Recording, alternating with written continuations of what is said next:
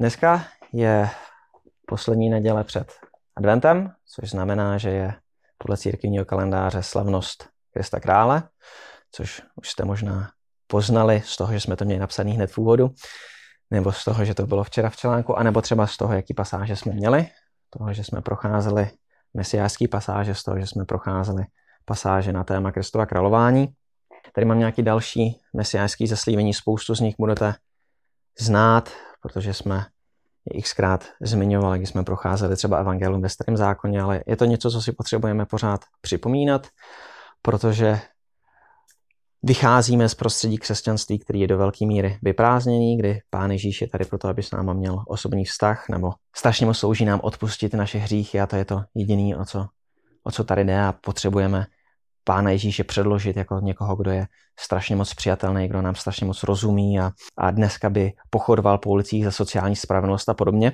Tohle je ale něco, co je v křesťanství velmi nový, ten důraz, možná jste si toho všimli, když jsme měli ty modlitby u místa, kde máme církevní kalendář. Tohle to jsou starší modlitby leni, které se týkaly tady toho svátku a je tam zmíněný kázání božího zákona. Když si přečtete třeba Cyrila a metodě, to, s čím oni přicházejí na Velkou Moravu, je něco, co označují Kristovým zákonem, něco, co označují božím zákonem. Historické pochopení bylo, Kristus je král, který vládne nade vším, my jako církev jsme lid, který žije v podřízenosti vůči němu a je povinností všech ostatních, aby žili v podřízenosti vůči němu. Vzhledem k tomu, že tehdy se žilo v prostředí, kdy králové byly něco běžného, tak to, že Kristus je král, bylo něco velmi dobře pochopitelného. A pro nás je to ale něco velmi, velmi vzdáleného. Tehdy, když se řeklo Kristus je král, tak bylo jasný, OK, každá jedna oblast se musí podřizovat jeho pravidlům. Dneska s tím, jak se pán Ježíš prezentuje, tak no, možná mu jde o to, aby jsme si ráno udělali stěšeníčko, nebo jako pokud to bereme fakt vážně, aby jsme třeba dvakrát za měsíc zašli do sboru, ale chybí tady to, že Kristus vládne nad všema oblastma života každého jednoho člověka a všichni se mají povinnost mu podřídit. To je něco, co jsme viděli v Žalmu 2, kdy je řečeno, že i vládcové a soudcové se mu mají podřídit, že i ti v těch pozicích nejvyšší autority mají povinnost žít v poslušnosti vůči němu. A když se podíváme napříč písmem, tak Mesiáš nebo Kristus není něco novozákonně, není to nějaký nový výmysl, není to nějaký překvapení. Už od prvopočátku v písmu máme zaslíbení toho, který měl přijít. Tím prvním zaslíbením, můžeme se podívat do Genesis 3.15, je pasáž, která bývá nazývána prvním evangeliem nebo protoevangeliem. Genesis 3.15, po tom, co padl, po tom, co Adam s Evou padli, Můžeme od 14. verše. Čteme, že hospodin Bůh řekl hadovi, protože jsi to učinil, protože svedl Adama s Evou, buď proklet a vyvržen od všech zvířat a od veškeré polní zvěře, budeš se plazit po břiše a žrát prach po všechny dny svého života. A položím nepřátelství mezi tebe a ženu a mezi símě tvé a símě její. Ono rozdrtí tobě hlavu a ty jemu rozdrtíš patu se něco, o čem už jsme dřív mluvili, celý dějiny jsou střetem toho sémě hada a sémě ženy. Tím jsou střetem toho satanova lidu a toho božího lidu. A ten boží lid tady vidíme, že je stělesněn nějakým tím někým, kdo je nazván sémě ženy, který má definitivním způsobem porazit hada, který má definitivním způsobem porazit zlo, které přišlo do světa má porazit a uzdravit kledbu, kterou Bůh na stvoření přinesl v rámci toho pádu Adama s Evou. A tohle je ten kontext, v jakém se nám odvíjí zbytek písma. Zbytek písma, ta starozákonní historie nám předkládá, jak se tohleto zaslíbení rozvíjí, jak se rozrůstá. My pak samozřejmě vidíme v Novém zákoně to otevřené naplnění v Pánu Ježíši Kristu. My teď nepojedeme ty zaslíbení úplně to, jak se objevují jedno po druhém, protože když procházíme třeba proroka Izajáše, Izajáš má velmi podobné motivy a opakuje to znovu a znovu a proto bude nápomocné. A, a my pak můžeme mít tendenci začít nebo přestat poslouchat, co ty prostí skutečně říkají. Takže nepojedeme v úzovkách chronologicky, ale dneska a v těch následujících adventních nedělích tak si budeme procházet nějaká ta starozákonní zaslíbení a pak se dostaneme i na nějaké větší novozákonní pasáže, které vysvětlují, kým je Pán Ježíš Kristus. Důležitá pasáž numery 24. Numery 24 konkrétně můžeme od verše 17 kdy tady promlouvá Bileám, ten prorok, kterého si objednali, aby proklínal Izrael, ale on místo toho prorokuje o Mesiáši, mimo jiné. Vidím to, není to teď, sleduj ho, není to hned. Vyjde hvězda z Jakoba, povstane žezlo z Izraele a probodne skáně Moába. Temeno všech synů Šétových. Edom se stane jeho vlastnictvím, i Seir. Jeho nepřátelé se stanou jeho vlastnictvím, ale Izrael si bude počínat udatně. Bude panovat ten, jenž vzejde z Jákoba a odstraní z města ti, kteří přežili. Tohle to je to proroctví, na které reagují ti mágové nebo králové nebo učenci z východu, když přicházejí. Máme tady spojené, máme tady hvězdu, která vychází nad Izraelem. Máme hvězda, která vychází z Jákoba. Samozřejmě hvězda je starozákonním symbolem nebo vyjádřením, mohli bychom říct, i pro vládce. Když se podíváme, jak starý zákon pracuje s konceptem hvězd a nebeských těles, tak označuje přední muže z lidu. Takže tady máme, že z Jákoba vzejde nějaký přední muž lidu. Zároveň my pak v Novém zákoně vidíme, že tam bylo to pochopení, že tady bude znamení nějaké té hvězdy, která bude oznamovat ten příchod tohoto muže a vidíme, že probodne skráně Moába, temeno všech synů šétových, Edom se stane jeho vlastnictvím. Takže vidíme, že tenhle vládce, který přichází do Izraele, tak je o něm řečeno, že si přichází podmanit nepřátelé božího lidu. Že přichází panovat, že přichází odstranit z města ty, kteří přežili. Takže máme tam vládce, který sebou přináší odstranění božích nepřátel, včetně toho fyzického, a který zároveň tam nějakým způsobem přináší pročištění do božího lidu. Zase mohli bychom říct, tohle je něco, co vidíme po tom, co pán vystoupil na nebesa, když pak přichází a podmaňuje si Izrael, který se stal, nebo ten odpadný Izrael, který se stal nepřáteli božího lidu, ale samozřejmě máme tam i růst božího království a růst Kristovy vlády ve světě, kdy v prvním století tady máme Ježíše, který chodí po zemi a má své učedníky a pak máme jeho králování, které se šíří do celého světa a proměňuje celý svět a podmaňuje všechno zlo, které je ve světě a podmaňuje ty národy, které jsou tyranské a tříští ta, ty tyranské říše, jak třeba máme prorokováno v Danieli. Takže když se podíváme do Matouše a vidíme hvězdu, tak bychom si měli vybavit tohle. Dneska, když uvažujeme o té hvězdě nad Betlémem, tak to, co se nám vybaví, je pán Ježíš v jesličkách, Ježíšku panáčku, ale to není to, co ta hvězda ukazovala. Ta hvězda ukazovala, že přijde vládce božího lidu, který bude podmaňovat boží nepřátele. Další pasáž a v první Paralipomenon 17 od 7. verše. Máme tady proroka Nátana, kterého posílá hospodin k Davidovi. Nuž toto pověs mému otroku Davidovi, toto praví hospodin zástupu, vzal jsem tě z pastvin od chovu ovcí, abys byl vévodou nad mým lidem Izraelem. Byl jsem s tebou kamkoliv si šel a vyhladil jsem před tebou všechny tvé nepřátele. Učiním tvé jméno, jako je jméno velikánu na zemi. Nachystám pro svůj lid Izrael území a zasadím ho. Bude bydlet na svém místě a nebude se již třást. Bídáci ho již nebudou obírat jako dříve. Ode dnu, kdy jsem ustanovil soudce na svým lidem Izraelem, pokořím všechny tvé nepřátele, oznamuji ti, že dům ti postaví hospodin. I stane se, až se naplní tvé dny, abys šel ke svým otcům, dám povstat tvému potomku po tobě, který bude ze tvých synů a upevním jeho království. On mi postaví dům a já upevním jeho trůn na věky. Já budu jeho otcem a on bude mým synem.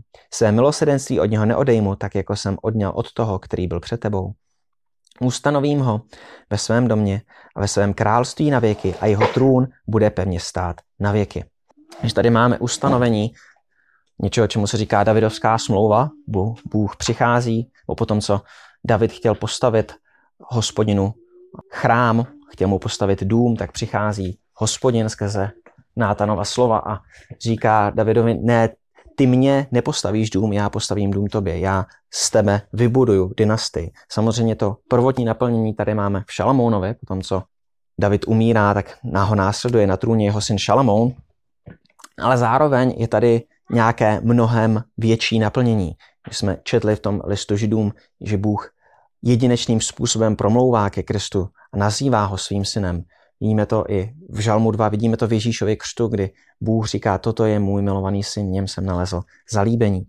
Proto spousta těch pasáží, které nás odkazují na Mesiáše ve starém zákoně, tak ne každé jedno slovíčko jde stáhnout na, na Mesiáše. Jednou, jedním z nejcitovanějších mesiášských žalmů je žalm 69, když apoštolové vysvětlují, kým Kristus je, tak tenhle žalm citují snad vůbec nejvíc, nebo je jeden z těch nejpřednějších na začátku, na, na základě kterého vysvětlují, kým je Mesiáš. A přesto v tom žalmu žalmista hovoří o svém hříchu, že potřebujeme se učit číst písmo, mohli bychom říct symfonicky.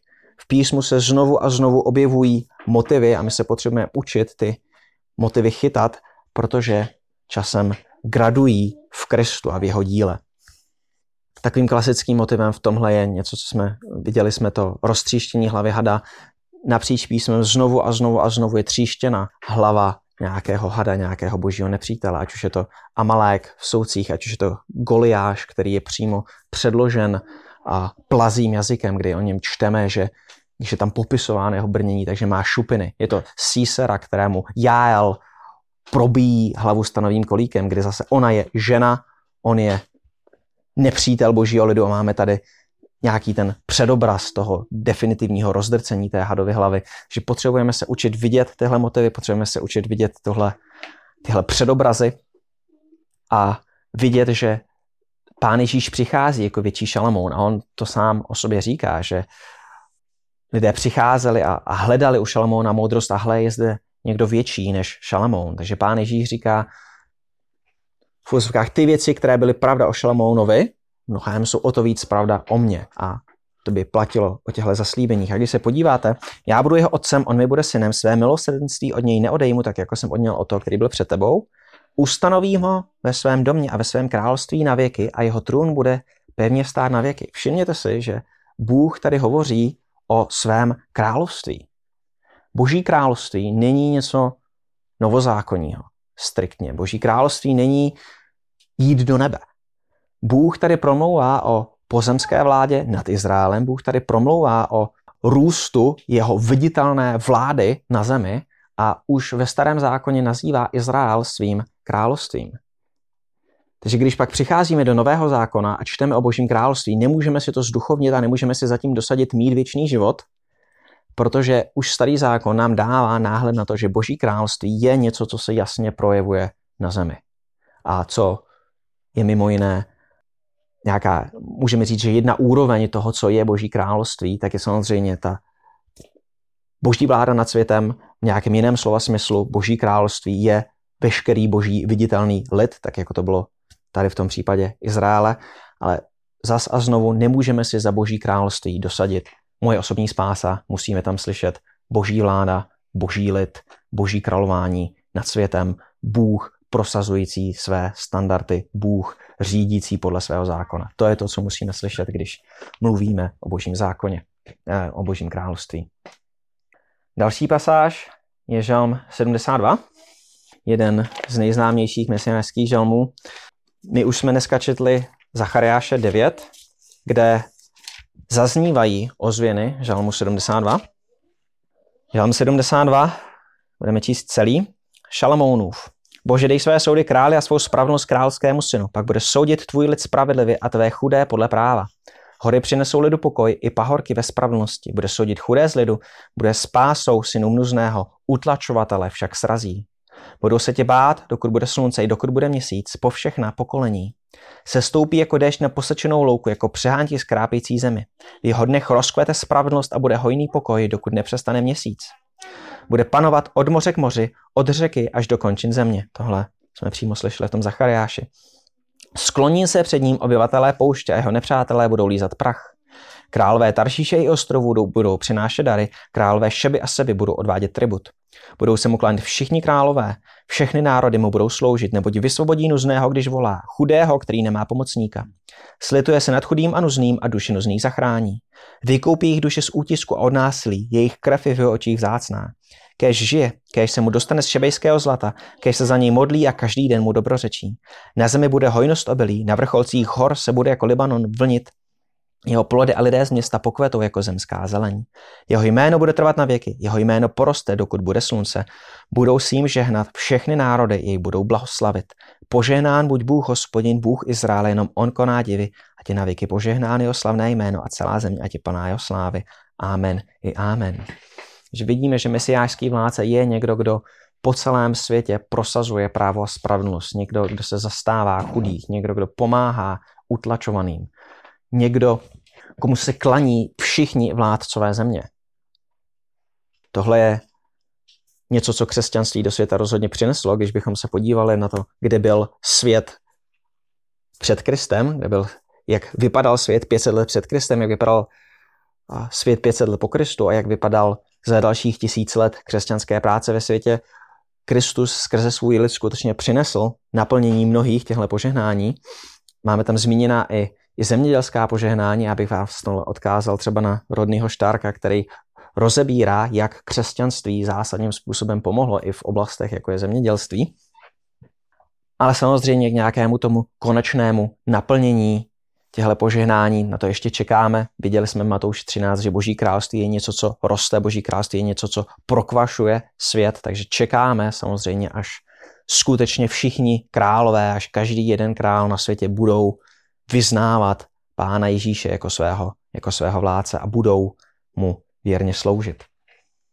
Další pasáží, na kterou se podíváme, je Žalm 118.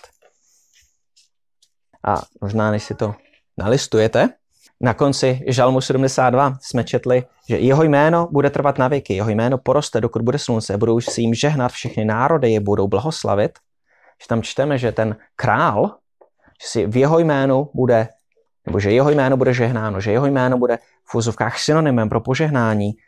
A pak hned následuje požehnán buď Bůh, hospodin, Bůh Izrael, jenom on koná divy a ti na věky požehnáno jeho slavné jméno. Takže tady máme řečeno, máme tady jméno toho mesiářského vládce, a, a žehnání v jeho jménu a žehnání jeho jménem a o větu dál máme poženán buď hospodin Bůh Izraele. Takže tam máme i tohleto propojení, které naznačuje, že tímto králem v nějakém slova smyslu by mohl být dokonce Bůh sám.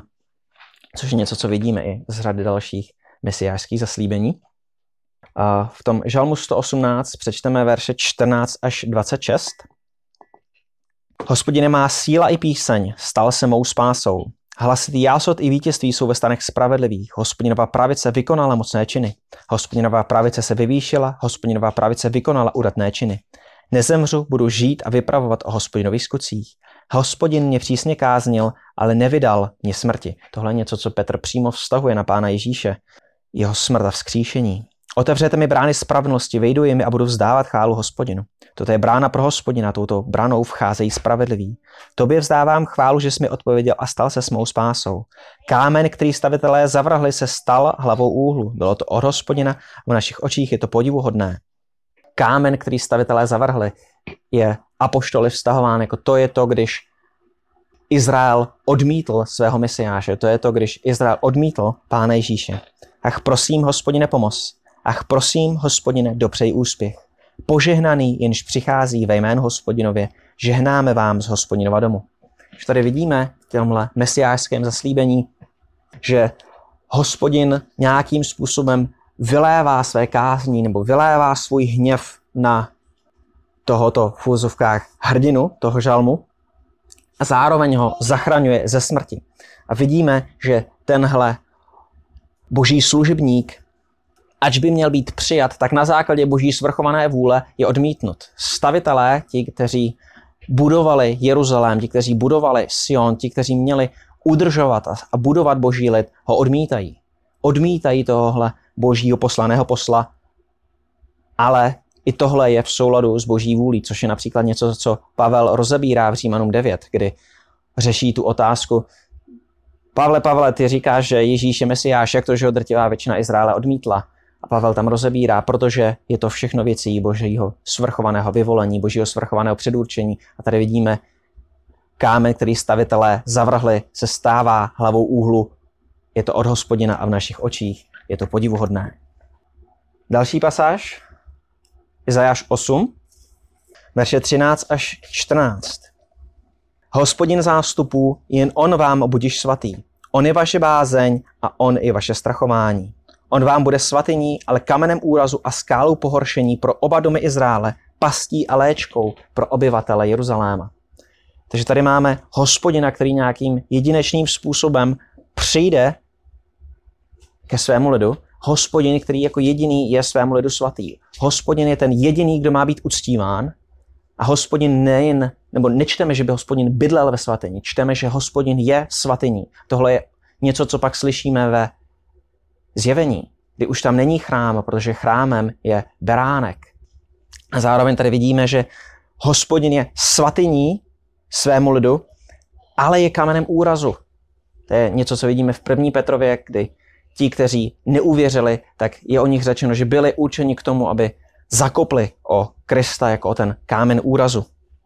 A máme, že je pastí a léčkou pro obyvatele Jeruzaléma. Takže vidíme, že přichází hospodin nějakým způsobem do Jeruzaléma, ale Jeruzalém jako takový ho odmítá, ač on sám je tou jedinečnou svatyní. A to je zase něco, co vidíme třeba v Janovi 1, kdy o pánu Ježíši čteme, že on přebýval mezi námi, že on stánkoval mezi námi. A ten výraz, který tam je použit, je stánek, je, je to svatostánek. Takže vidíme zase ten motiv toho, kdy Pán Ježíš sám a Bůh sám je tou svatyní uprostřed svého lidu. Takže když nám Jan říká, že Pán Ježíš přišel jako ten svatostánek mezi námi, měli bychom tam slyšet mimo jiné i ozvěnu Izajáše. A v tom samém kontextu nám Jan říká, že přišel ke svým vlastním a jeho vlastního nepřijali. To je zase ozvěna stejného motivu, jaký tady vidíme v tom Izajáši 8. Další pasáž, Izajáš 28, verše 16 až 18.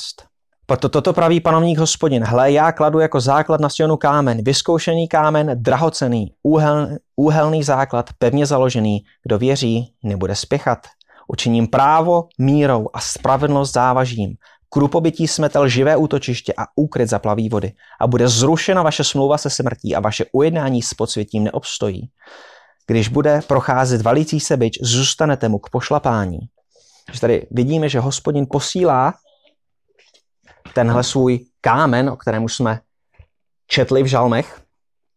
Přichází tady ten někdo, kdo bude tím kamenem úrazu, kdo bude tím rozdělením pro ty a, pro lid Izraele. Někteří ho přijmou a tím bude svatyní, ale mnohým bude kamenem úrazu. A dále čteme učiním právo mírou a spravnost závažím že vidíme, že hospodin na základě tohohle kamene staví, protože to je ta, to je ta míra a to závaží, to není kupecké závaží, to je zednické závaží, aby se dalo stavět rovně. Takže hospodin na tomto úhelném kameni, na tomto základu staví právo a spravedlnost, staví lid práva a spravedlnosti. Zároveň říká, že krupobytí smetal živé útočiště a úkryt zaplaví vody. Takže snahy utéct před Bohem, snahy schovat se do své vlastní spravedlnosti, snahy žít si nějak jinak, než jak Bůh ustanovil, budou marné. Hospodin řekne, že on sám bude tyhle snahy mařit a bude zrušena vaše smlouva se smrtí. Takže znovu bychom tady mohli vidět nějakou tu ozvěnu toho. Bůh přichází a řeší mimo jiné smrt samotnou. Samozřejmě máme tady když čteme o smlouvě Izraele se smrtí, tak primárně je tam řeč o odpadlictví Izraele, o tom, co by se dalo nazvat, že byli mrtví ve svých hříších a proviněních, toho, že žili nevěrně vůči Bohu a tak byli smluvně mrtví. Bůh přichází a mimo jiné vzkřísí část svého lidu, odvrátí ho od téhle smluvní smrti. Ale samozřejmě bychom tam měli slyšet i to konečné zrušení smrti, který jde v den vzkříšení. Ale Tady například vidíme tu důležitost božího zákona pro boží lid, protože Bůh staví, za, Bůh staví lid práva a spravedlnosti, což ozvěnu tohle, téhle pasáže slyšíme Matouši 5, kdy pán Ježíš řekne, že ten, kdo by ubral jediné nejmenší přikázání, bude v království nebes nazván nejmenším. Proč? Protože ten lid, který je tady budován, je lid, který je budován právem a spravedlností podle božího zákona. A jestli něco z toho ubíráte, tak boříte tu stavbu, tak z ní vyrváváte. Tam, kde Bůh staví, tak vy se snažíte bořit. Další, Izajáš 43, verše 10 až 12. No, můžeme třeba od 8. verše, ale známá pasáž, vyveď lid slepý, ačkoliv má oči a hluchý, ačkoliv má uši. Ať se spolu schromáždí všechny národy, ať se schromáždí lidé. Kdo z nich to oznámí a zjistuje nám ty dřívější věci. Ať vydají svá svědectví a ospravedlní se. Lidé to uslyší a řeknou, to je pravda. Vy jste mými svědky, je hospodinův výrok. Jste mým otrokem, kterého jsem vyvolil, abyste mne poznali a uvěřili mi a porozuměli, že já jsem on. Přede mnou nebyl vytvořen žádný Bůh, ani po mně žádný nebude. Já, já jsem hospodin a kromě mne žádný zachránce není. Já jsem oznamoval, zachraňoval a zvěstoval a nebyl jiný Bůh mezi vámi. Vy jste mý světkové, je hospodinův výrok a já jsem Bůh. Tohle je pasáž, ze které si světkové Jehovovi berou své jméno. A je to dost ironické, že máme tady další Máme tady další mesiářské proroctví, máme tady řečeno, že hospodin sám je zachráncem svého lidu, že jeho lid nemá žádného jiného zachránce. Já jsem hospodin a kromě mne žádný zachránce není. Nový zákon ale znovu a znovu a znovu označuje Pána Ježíše za toho jediného zachránce, který má boží lid. Zároveň jste si asi všimli, že a, jsem tam přečetl, abyste mne poznali a uvěřili mi a porozuměli, že já jsem on, co je tady ten studijní překlad, řekněme, hází velmi nepěknou kličku. Tohle je pasáž, na kterou se mimo jiné odvolává pán Ježíš v Novém zákoně a říká, tohle jsem vám řekl předem, abyste uvěřili a poznali, že to jsem já, ale když se podíváme, když srovnáme ten starý zákon s tím novým zákonem, pán Ježíš se odvolává na tuhle pasáž, nárokuje si, že on je tím hospodinem. On je tím hospodinem, který promlouval v téhle pasáži a zároveň k tomu vedou i ty původní jazyky. I kdyby i kdybychom tam ale nechali to, co nám tam říká český studijní překlad, uvěřili mi, porozuměli, že to jsem já, nic to nemění na tom, že tohle je pasáž, na kterou se pán Ježíš znovu a znovu odvolává. Říká, tohle jsem vám řekl předem, abyste poznali, že to jsem já a je to pasáž, na kterou se pán Ježíš mimo jiné odvolává v těch svých známých rčeních já jsem, já jsem, já jsem.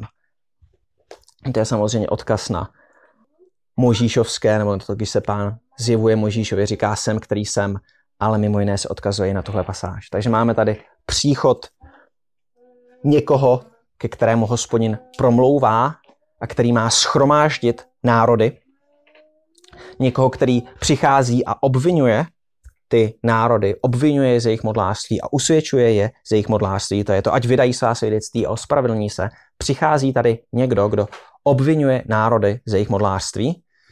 Můžeme si zase vzpomenout na Janovské, kdy duch dosvědčuje spravedlnost a soud. To, že lidé nevěří v Pána Ježíše Krista, tak to je odkaz mimo jiné na tohleto obvinění tady. Vy jste mými svědky, je hospodinův výrok, jste mým otrokem, kterého jsem se vyvolal, abyste poznali, uvěřili, že to jsem já, nebo že já jsem on. Máme tady uh, motiv, který jsme viděli, když jsme probírali biblický symbolismus, to, že je tady lid, který je vy jste mý svědkové, máme tam množné a zároveň je tady řečeno vy jste mým otrokem, takže máme tady na jednu stranu se zdá, že Bůh promlouvá ke skupině, na druhou stranu se zdá, že Bůh promlouvá jen k jednomu. A my se na to můžeme teď podívat zpětně a říct, ano, Bůh tady promlouvá ke Kristu a lidu, který je v něm. Když bychom se podívali do komentářů, které tady židé měli, no otázkou znovu a znovu bylo, tak chvíli se zdá, že Bůh tady promlouvá k národu Izraele, že promlouvá k nějaké velké skupině lidí a chvíle mi se zdá, že promlouvá jenom k jednomu jedinci a to je věc, která se děje napříč Izajášem. Teď to vypadá, že ten hospodinův služebník je celý národ Izrael, teď to vypadá, že to je jen jeden člověk. Co s tím? A my můžeme říct, ano, je to je jeden a jeho tělo je tvořeno mnohými. Další pasáž, velmi známá, Izajáš, půjdeme do Izajáše 52. Izajáš 52 od 13. verše. Hle, můj otrok bude mít úspěch, bude vyvýšen, povznesen a velice zveleben. Tak jako mnozí se nad ním zrozí, tak nelidsky zohaven bude jeho vzhled, jeho vzezření nepodobné lidským synům. Tak přivede v úžas mnohé národy. Králové kvůli němu zavřou svá ústa, protože uvidí to, co jim nebylo vyprávěno a pochopí to, o čem neslyšeli. Kdo by jen uvěřil zprávě, kterou jsme slyšeli a přikom se zjevila hospodinova paže. Vyrostl před ním jako výhonek a jako kořen z vyprahlé země. Neměl vzezření ani důstojnost, abychom na něho hleděli s úctou, ani vzhled, abychom po něm toužili. Opovržený a lidmi zavržený, muž bolestí, který znal nemoci, jako někdo před nímž člověk skryje svou tvář, všemi opovržený, takže jsme se ho nevážili. Jenže to byly naše nemoci, které snášel a naše bolesti, které nesl a my jsme si o ně mysleli, že je zasažen a ubyt Bohem a skrušen. Ale on byl proboden za naše přestoupení, zdeptán za naše provinění, na něho dolehla kázeň pro náš pokoj a jeho šrámy jsme uzdraveni. My všichni jsme zabloudili jako ovce, jeden každý jsme se obrátili na svou cestu a hospodin na něho nechal dopadnout vinu nás všech. Byl zdrcen, ale pokořil se a neotevřel ústa. Jako beránek vedený na porážku a jako ovce přes střáči byl němý, ústa neotevřel. Skrze útlaka soud byl vzat, kdo se bude zabývat jeho údělem, neboť byl vyťat ze země živých. Jeho rána přišla za přestoupení mého lidu. A určili mu hrob mezi ničemi, ale byl, boh, byl s bohatým ve své smrti, protože se nedopustil násilí a v jeho ústech nebylo lsti. Hospodin si přál zdeptat ho nemocí. Když položí svou duši jako obyt za vinu, uvidí potomstvo, prodlouží své dny a hospodinovo přání se jeho prostřednictvím zdaří. Z námahy své duše uvidí ovoce a nasytí se. Svým poznáním můj spravedlivý otrok ospravedlní mnohé a jejich provnění on sám ponese. Proto mu dám podíl ve velikých zástupech a s nespočetnými bude dělit kořist, protože velel na smrt svou duši a byl započten mezi vzpurné. On odnesl hřích mnohých a je přímluvcem za vzpurné. Tady vidíme toho hospodinova otroka, který přichází, který trpí za boží lid, který nese trest božího lidu, který, o kterém je přímo řečeno, že nese naše přestoupení a že nás ospravedlňuje. Vidíme tady, že za to, co získ nebo za to, co vykonal, mu náleží dědictví, náleží mu boží lid, náleží mu podíl na těch nespočetných zástupech, které on vykoupil, podíl na těch zástupech, za které on trpěl. A tak tady máme to jedinečné společenství Pána Ježíše a jeho lidu a jedinečnou vládu Pána Ježíše nad jeho lidem. Máme tady i mnohá proroctví pánova ukřižování. V tom, když čteme, určili mu hrob mezi ničemi, ale byl s bohatým ve své smrti, protože se nedopustil násilí a v ústech nebylo lsti.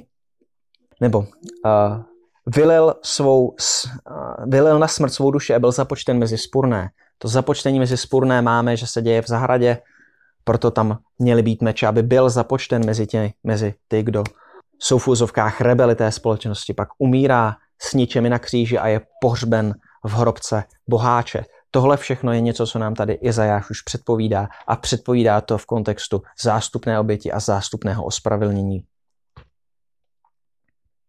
Další pasáž, Jeremiáš 23. Jeremiáš 23, verše 1 až 6. Běda pastýřům, kteří hubí a rozptolují ovce mé pastvy, je hospodinův výrok.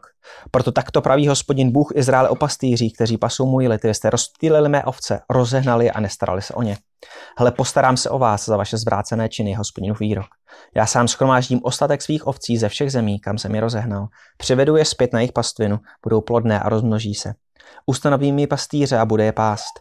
Nebudou se už bát ani děsit a nebudou pohřešovány hospodinův výrok. Hele, přicházejí dny je hospodinův výrok, kdy vzbudím Davidovi spravedlivý výhonek. Bude královat jako král, jednat rozumně a vykonat zemi právo a spravedlnost. V jeho dnech bude Juda zachráněn a Izrael bude bydlet v bezpečí.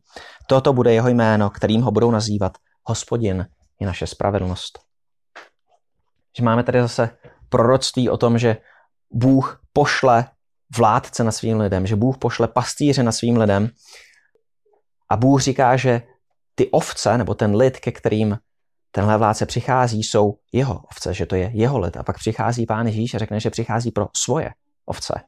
Takže hospodin řekne, já zachraňuji svoje ovce a přichází pán Ježíš a říká, já zachraňuji svoje ovce. Máme tady schromáždění ovcí ze všech zemí, ze všech národů, kdy pán Ježíš řekne, že má ovce, které jsou v Izraele, ale že má i ovce, které jsou v jiném ovčinci a že i ty musí přivést. Hle přicházejí dny hospodinů výrok, kdy zbudím Davidovi spravedlivý výhonek, bude královat jako král, jednat rozumně a vykonat do zemi právo a spravedlnost. Že tenhle pastýř je zároveň Davidovský král a je to král, který koná právo a spravedlnost na zemi. On z pozice své svrchované vlády nebesích prosazuje na světě právo a spravedlnost a zároveň, jestli jsme v něm, jestli jsme jeho ovce, jestli jsme jeho tělo, jestli jsme v něm, nemůžeme než prosazovat právo a spravedlnost. Nemůžeme než žít podle Bohem definovaného práva a spravedlnosti, protože právo a spravedlnost jsou znovu a znovu zdůrazňovány jako to, co Kristus dělá, jako to, co dělá tenhle pastýř. A samozřejmě Na závěr tady máme Toto bude jeho jméno, kterým ho budou nazývat hospodin i naše spravedlnost. Můžeme si vzpomenout v 2. Korinských 5.21. Toho, který hřích nepoznal, učinil hříchem, abychom my se v něm stali boží spravedlností. Pavel nám znovu a znovu říká, že Kristus se stal naší spravedlností. Je to, to ten samý motiv, který jsme viděli v Izajáši. Spravedlnost tohohle božího posla, tohohle božího služebníka se stává naší spravedlností. A tady dokonce vidíme, že naši naše spravedlnost je spravedlnost samotného Boha, což nám znovu ukazuje, když vezmeme Izajáše a dáme ho dohromady s Jeremiášem, tehdy ta spravedlnost, která měla patřit tomu božímu lidu, kterému je odpuštěno, tehdy to byla spravedlnost toho otroka, tady je to spravedlnost hospodinova a můžeme to spojit. Ten otrok je v nějakém způsobu hospodin. Další pasáž, kterou tu máme, je Daniel 2. Další velmi známá mesiářská pasáž. Budeme číst verše 27 až 47. Samozřejmě máme tady ten kontext, kdy král Nabukadnezar má sen a nikdo mu není schopen dát jeho výklad, až se dostává na Daniele a Daniel, čteme, říká, to tajemství na něž se král táže, žádní mudrci, věžci, kouzelníci ani drobopravci přednést králi nemohou. Avšak je Bůh na nebesích zjevující tajemství a ten král Nebukadnezarovi sdělil, co se stane v budoucích dnech. Tvůj sen a vidění, která si ve svém nitru měl na loži, byla toto. To by králi na loži přišlo na mysl, co se asi stane později. A ten, kdo zjevuje tajemství, ti sdělil, co se stane. A pokud jde o mne, mě to tajemství zjevil nikoli pro moudrost, jež by ve mně byla nade vše živé, ale z toho důvodu, aby ten výklad mohl sdělit králi, aby spoznal to, o čem tvé nitro přemýšlí. Ty skály hleděl a v tomhle jakási náramná socha. Byla to socha veliká vzhledu neobyčejného. Stála před tebou a její vzezření budilo úděs. Byla to socha mající hlavu z rzího zlata, hruď a paže ze stříbra, břicho a boky bronzové, lítka železná, chodila z části železná, z části keramická.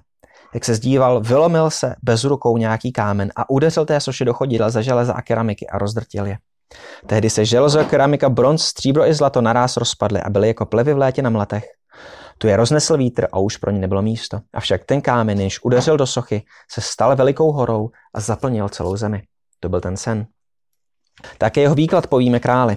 Ty králi si král králů, neboť Bůh nebes dal tobě království, moc, sílu i čest. A všechno, kde přebývají liští synové, polní zvěř i nebeské ptactvo, dal tobě do ruky a učinil tě vládcem nad tím vším. Ta zlatá hlava si ty, ale po tobě povstají jiné království, země horší než tvá a jiné třetí království bronzové, které bude vládnout na celou zemí. A pak čtvrté království, to bude silné jako železo, nebo železo drtí a podrobuje všechno. A jako železo, jenž tehle všechny rozbíjí, tak bude drtit a rozbíjet. Že si viděl ta chodidla a prsty částečně z hrnčířské keramiky a částečně ze železa, půjde o království rozdělené a bude v něm cosi z pevnosti železa, nebo si viděl železo promíšené zleninou keramikou. Pak ty prsty chodidel částečně železné a částečně keramické. To království bude z jedné strany silné a z druhé strany bude křehké. Že si viděl železo promíšené s hlininou keramikou, lidé se budou mísit, ale držet jeden s druhým nebudou. Právě tak, jako se železo nemísí s keramikou. Zednu o nich králu, ale Bůh nebes nastolí království, jež nebude zničeno na věky, ani to království nebude přenecháno jinému lidu. Ono rozdrtí a ukončí všechna tato království, ale samo bude stát na věky. Neboť si viděl, jak se bez rukou z té hory vylomil kámen a rozdrtil železo, bronz, keramiku, stříbro i zlato. Veliký Bůh oznámil králi, co se stane potom. Ten sen je pravdivý a jeho výklad spolehlivý. Kde to král Nabukadnezar padl na tvář, Danielovi se klaněl a rozkázal jej obdarovat i oblažovat vůní. Král Danielovi odpověděl a řekl, opravdu, váš Bůh je Bůh bohů a pán králů, ten, kdo zjevuje tajemství, vždyť ty dokázal toto tajemství odhalit.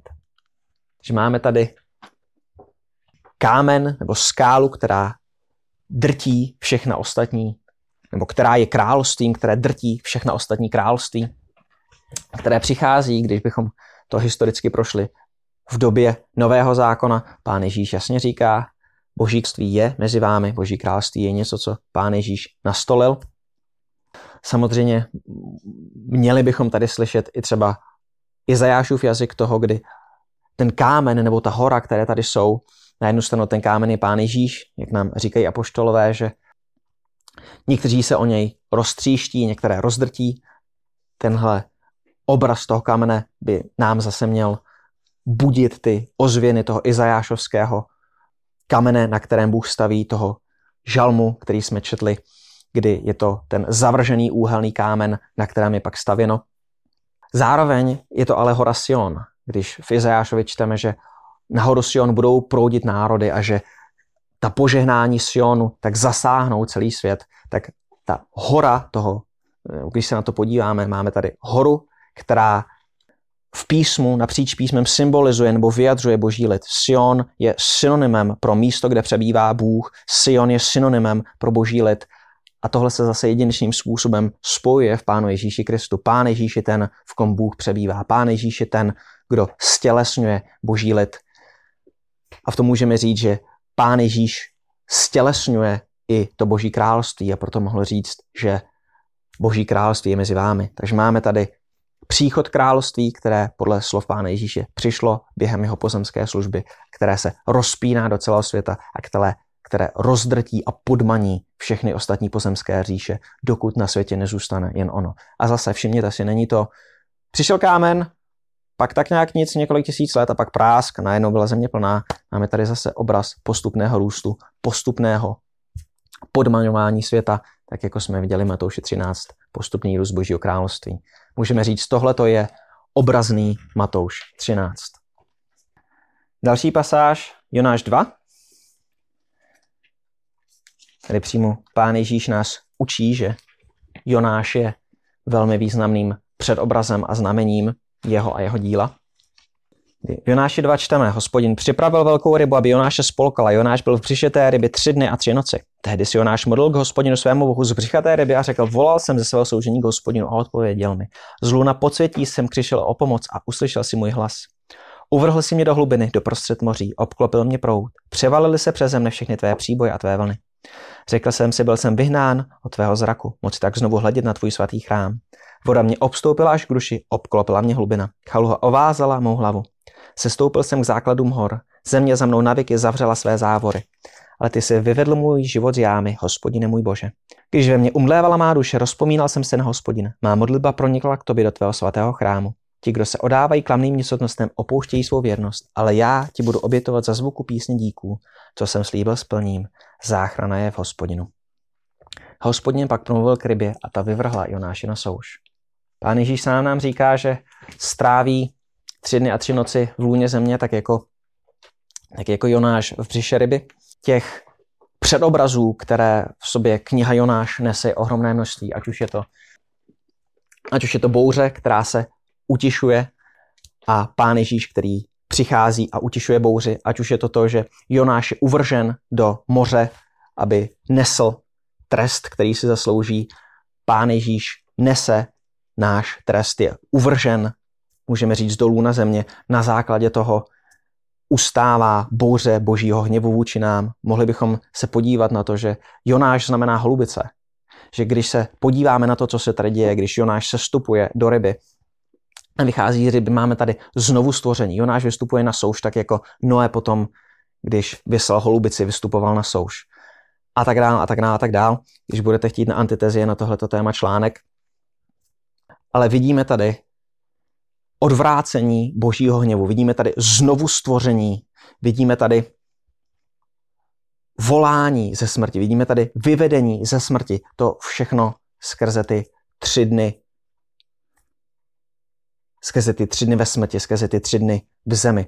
Jonáš tady sám přímo říká, voda mě obstoupila až když obklopila mě hlubina, Chaluha ovázala mou hlavu, sestoupil jsem základům hor. Země za mnou navěky zavřela své závory. Takže Jonáš tady sám mluví mimo jiné o zemi. Jonáš tady připomíná nějaké další reality. Jonáš, když se podíváme, vyvedl svůj život z jámy, bože. Zdá se, že Jonáš v břiše té ryby skutečně zemřel a byl vzkříšen, že to není jako na takových těch dětských komise, kdy on tam jako sedí v tom žaludku té ryby, ale že Jonáš tady zemřel, se stoupil do podsvětí a hospodin ho vyvedl ven. To je to, o čem svědčí ten Jonášův jazyk jak říkám, článek na internetu. Posuneme se dál. Další pasáží, kterou tady máme, předposlední, Zachariáš 3. Je v Zachariáši 3 od verše 1. Potom mi ukázal velek zněze Jošu, což je to samé jméno jako Ježíš. Stojícího před hospodinovým andělem a Satan stál po jeho pravici, aby ho obžaloval. Hospodin řekl Satanovi, ať tě napomene hospodin, Satane, ať tě napomene hospodin, který vyvolil Jeruzalém, což to není poleno zachráněné z ohně. Jošua byl oblečen do špinavých šatů, když stál před andělem. Ten promluvil a řekl těm, kteří stáli před ním, sundejte z něj ty špinavé šaty a jemu pohled, odňal jsem od tebe tvou vinu a obléknou tě do slavnostních šatů. A řekl, ať mu vloží na hlavu čistý turban. Vložili mu na hlavu čistý turban a oblékli mu šaty, zatímco anděl hospodinu vstál. Potom hospodinův anděl napomínal Jošu, toto praví hospodin zástupů. Jestliže budeš chodit po mých cestách a zachovávat můj řád, také ty budeš obhajovat můj dům a střežit mé nádvoří. Dovolím ti přicházet mezi ty, kteří zde stojí. Slyš velknězi Jošu, ty i tvoji druzi, kteří sedí před tebou, nebo ti to muži jsou znamením, že přivedu svého otroka, výhonek, Neboť pohleďte na kámen, který jsem dal před Jošu, na jednom kameni sedm očí. Hle, vyry na něj nápise výrok hospodina zástupu a vzdálím vinu této země v jediném dni. V onen den je výrok hospodina zástupu. Hnete zvát jeden druhého pod révu a pod fíkovník. Že vidíme, že tím konečným požehnáním je tady mimo jiné i nějaká, nebo je odnětí viny země, je odpuštění hříchu a je tady zároveň nějaká, můžeme říct, materiální prosperita. Ale to, co tady vidíme, je kněz Joshua a má přijít výhonek, má přijít větší kněz Joshua. Je tady kněz Joshua, který zástupně nese hříchy té země a který je očištěn a který na základě toho očišťuje zemi a má přijít ještě někdo větší. Že máme tady, tak jako máme Jozueho, což je to samé jméno jako Joshua, který je vojevůdce a podmaňuje a bohu zemi. Máme tady Ozeáše, což je to samé jméno jako Ježíš, který přijímá zpět ten boží nevěrný lid. Máme tady Jošu jako velekněze, který stojí před Bohem a snímá z božího lidu a z boží země hřích. A má přijít z toho, co tady vidíme, ještě nějaký větší Jozue, nějaký větší Joshua, který má jedinečným způsobem sejmout hříchy lidu. A poslední pasáž, Zachariáš 11, od 11. verše. V onen den byla zrušena nejubožejší z ovcí, co mě pozorovali, tak poznali, že to je hospodinovo slovo. Řekl jsem jim, jestliže se vám to líbí, dejte mi mzdu, jestliže nikoli upustte o toho. Odvážili mi mzdu 30 šekelů stříbra. Hospodin mi řekl, hoď to hrnčířovi, tu skvělou cenu již mě ocenili. Vzal jsem těch 30 šekelů stříbra a hodil jsem to v hospodinově domě hrnčířovi. Že máme tady, Zachariáš má svou životní zkušenost toho, že byl tímto způsobem oceněn. Vidíme v tom, že Pán Ježíš přichází jako naplnění těch božích proroků. Pán Ježíš přichází jako jeden z řady božích proroků, jako ten nejvyšší a poslední prorok, jako, ten, jako to nejvyšší a závěrečné boží promluvení, ale Nečteme tady, že by to ocenění bylo jenom to ocenění toho božího proroka, nebo že by takhle bylo odplaceno jenom Zachariáši. Hospodin to vztahuje na sebe. Říká, hoď to hrnčířovi tu skvělou cenu, již mě ocenili. Takže máme tady nějakou předzvěst toho, že Bůh sám bude nějakým záhadným způsobem prodán. Můžeme stát, jak je možné, aby Bůh byl prodán. A samozřejmě to odpovědí protože se stal člověkem a byl prodán. Máme tady něco, co se pak znovu naplnilo na Jidášovi, kdy jsou tady ty peníze hozeny hrnčíři. Jídáš po tom, co prodal pána, tak bere ty peníze, nechce je, přináší je zpátky do chrámu, tam náboženský establishment je nechce přijmout a tak jde a kupuje za to hrnčířovo pole na pohřbívání cizinců. Takže i tady máme detail, který, když bychom četli jen Zachariáše, tak bychom v něm neviděli žádný smysl, ale když se můžeme podívat očima evangelií, tak vidíme, že i takový detail, jakože, jako co se stane s penězi, za které byl koupen náš pán, takže i to je prorokováno v Zachariáši. A znovu tady vidíme mimo jiné důkaz Kristova božství.